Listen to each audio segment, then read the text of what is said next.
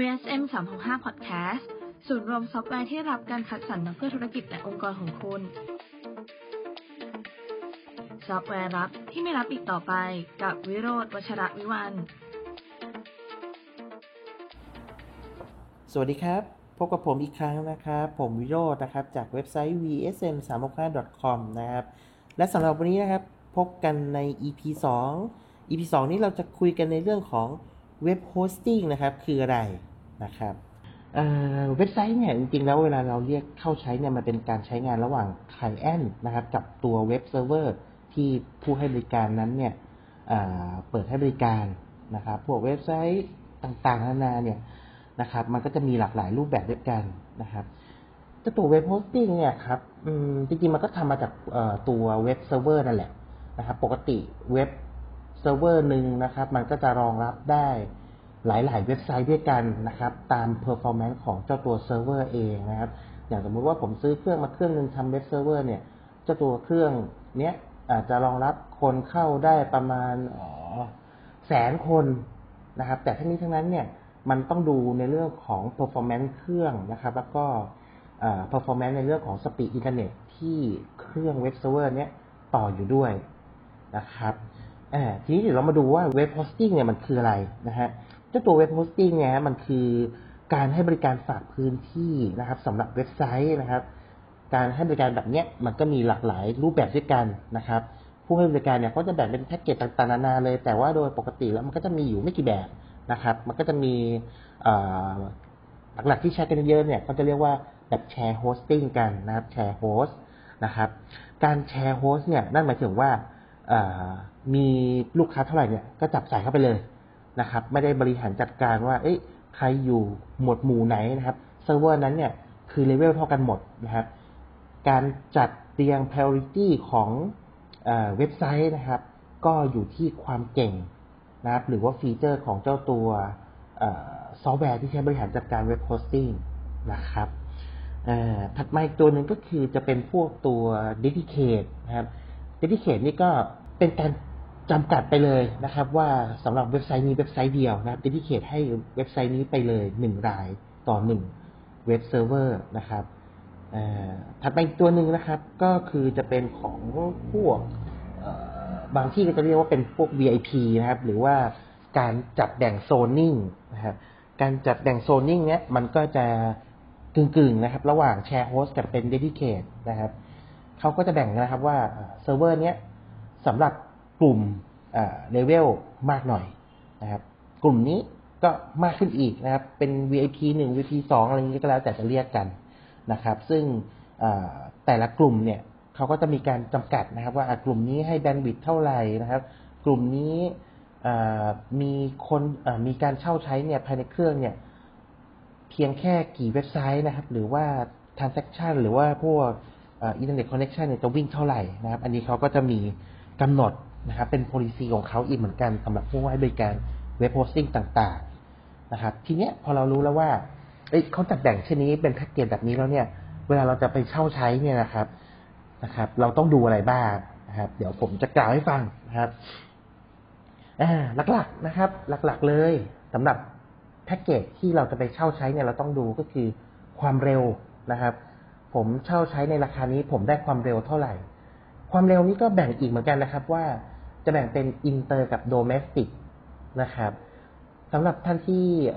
เพิ่งเข้าวงการไอทีใหม่ๆนะครับ อาจจะงงว่าเอ๊ะปกติฉันก็เลือกอินเทอร์เน็ตความเร็วเท่านี้เท่านี้เท่านี้นะครับ เหมือนมือถือครับ แต่ว่าพอมาเป็นสำหรับเว็บเซิร์ฟเวอร์นะครับ มันก็จะมองเป็นในเรื่องของอินเตอร์กับ domestic นะครับ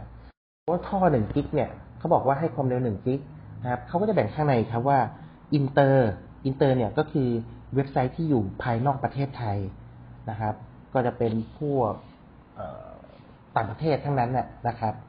แล้วก็แบ่งเป็น domestic domestic ก็คือในประเทศนะครับ ในประเทศก็เว็บไซต์ที่ให้บริการในประเทศไทยทั้งหลายนะครับ มี Data Center อยู่ในประเทศไทยนะครับ อันเนี้ยเขาก็จะแบ่งไปอีก ซึ่งถ้าสมัยก่อนเนี่ย ความเร็วอินเตอร์ยิ่งเยอะเท่าไหร่ มันก็ยิ่งมีราคาเพิ่มมากขึ้นเท่านั้นนะครับ การเช่าใช้ก็ราคาสูงขึ้นนะครับ อันนี้สำคัญเลยนะครับ ต้องเลือกแบนด์วิดต์รองรับเท่าไหร่ สมมติว่าผมมีเว็บไซต์เนี่ยผมต้องการ ผมรู้แล้วว่าเว็บไซต์ผมเนี่ยจะมีคนเข้ากันประมาณพันคนนะครับ เราก็ใช้ให้มันเพียงพอแค่หนึ่งพันคนเท่านั้นก็พอนะครับ ถัดมาตัวที่สองนะฮะก็จะเป็นเรื่องของ SSL นะครับ จะเป็น Secure Socket Layer หรือว่าเป็นมาตรฐานการเข้ารหัสจาก User มาถึง เว็บไซต์นะครับ ก็คือการเข้ารหัสกันนั่นเองนะฮะซึ่งถ้าเป็น SSL ตัวแพงเนี่ย มันก็จะเป็นการเข้ารหัสที่มันหนาแน่นนะครับ การถอดรหัสได้ยากมากนะครับอ่าอันนี้ก็จะกล่าวถึงในเรื่องถัดไปแล้วกันนะฮะแต่ว่าปัจจุบันเนี้ยเว็บไซต์เนี่ยมาตรฐานเว็บไซต์จำเป็นจะต้องมี SL ทุกเว็บไซต์นะครับอันนี้ก็บางรายก็มีให้ใช้ฟรีนะครับบางที่ก็ให้ซื้อเองนะครับ SSL นะครับ อันนี้ก็ต้องดูด้วยเหมือนกัน นะครับมีให้ไหมนะครับถัดมาตัวที่สามก็จะเป็นในเรื่องของ IP อันนี้ก็สำคัญบางท่านก็ยังไม่ทราบว่า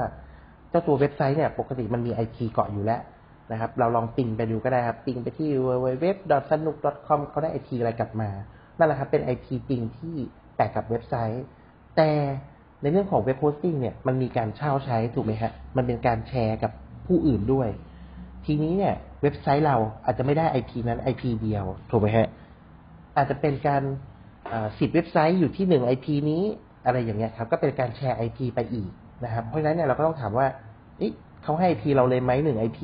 หรือใช้ร่วมกับเว็บไซต์อะไรด้วยนะครับ เพราะพวกนี้มันก็มีผลกับการใช้งานเหมือนกันนะครับ อีกตัวหนึ่งที่สำคัญก็คือภาษาที่รองรับนะฮะ ภาษาที่รองรับเนี่ยเว็บไซต์เราจะรู้อยู่แล้วว่าเอ้ยภาษาที่เราใช้เป็นภาษา PHP ASP นะครับ ซึ่งบางที่ก็จะเป็นพวก CMS ให้ใช้ฟรีนะครับ อย่างเช่นพวก Joomla WordPress นะครับ CMS ให้ใช้นะครับ อันนี้ก็แล้วแต่บางที่นะครับ ก็มีให้ใช้ฟรีไปเลยนะครับ เพราะว่าพวกนี้มันก็จะดูในเรื่องของพวก SEO พวก bot นะครับ สามารถเข้ามาสแกนเว็บไซต์เราได้ไหมจะติด top hit ง่ายหรือเปล่า อันนี้ก็ต้องคุยกับผู้ให้บริการอีกครั้งหนึ่งนะครับ อีกตัวหนึ่งนะครับ อีเมลมีให้หรือเปล่านะฮะ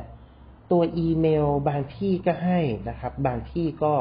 ไม่มีให้นะครับ บางที่ให้หนึ่งอีเมล บางที่ให้ห้าอีเมลนะครับ แล้วแต่นะครับจำนวนสับโดเมนที่ create อีกก็เหมือนกันสับโดเมนก็คือ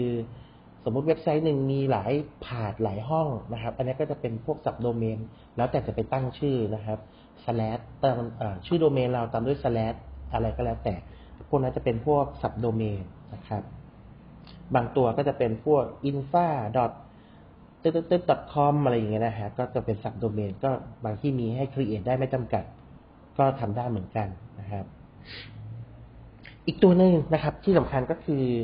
เจ้าตัว web server ที่เขาให้บริการเราเนี่ยนะฮะเขาทำหน้าที่เว็บอย่างเดียวหรือเปล่านะครับ บางที่นะฮะเขาใช้ทำงานหลายตัวเลยนะครับทำเว็บไซต์ด้วยทำอีเมลด้วยในเครื่องเดียวกันนะครับ เพราะตัวเนี้ยที่อยากให้ถามเขาด้วยเนี่ยเพราะอะไรฮะเซิร์ฟเวอร์ตัวหนึ่งมันควรทำงานแค่อย่างใดอย่างหนึ่งนะครับ ไม่ควรจะทำหลายตัวด้วยกันนะครับ เพราะถ้าเกิดมันทำหลายตัวด้วยกันเนี่ย เวลามันมีปัญหา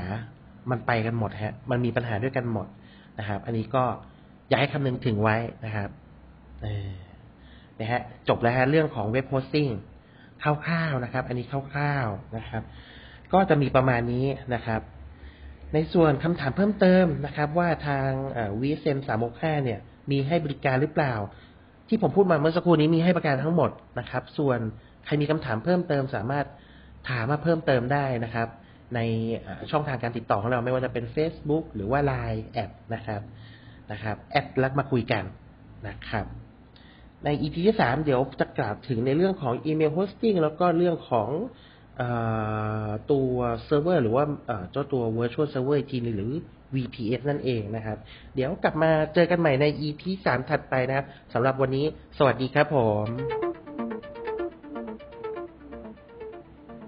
VSM 365 Podcast ศูนย์รวมซอฟต์แวร์ที่รับการคัดสรรมาเพื่อธุรกิจและองค์กรของคุณ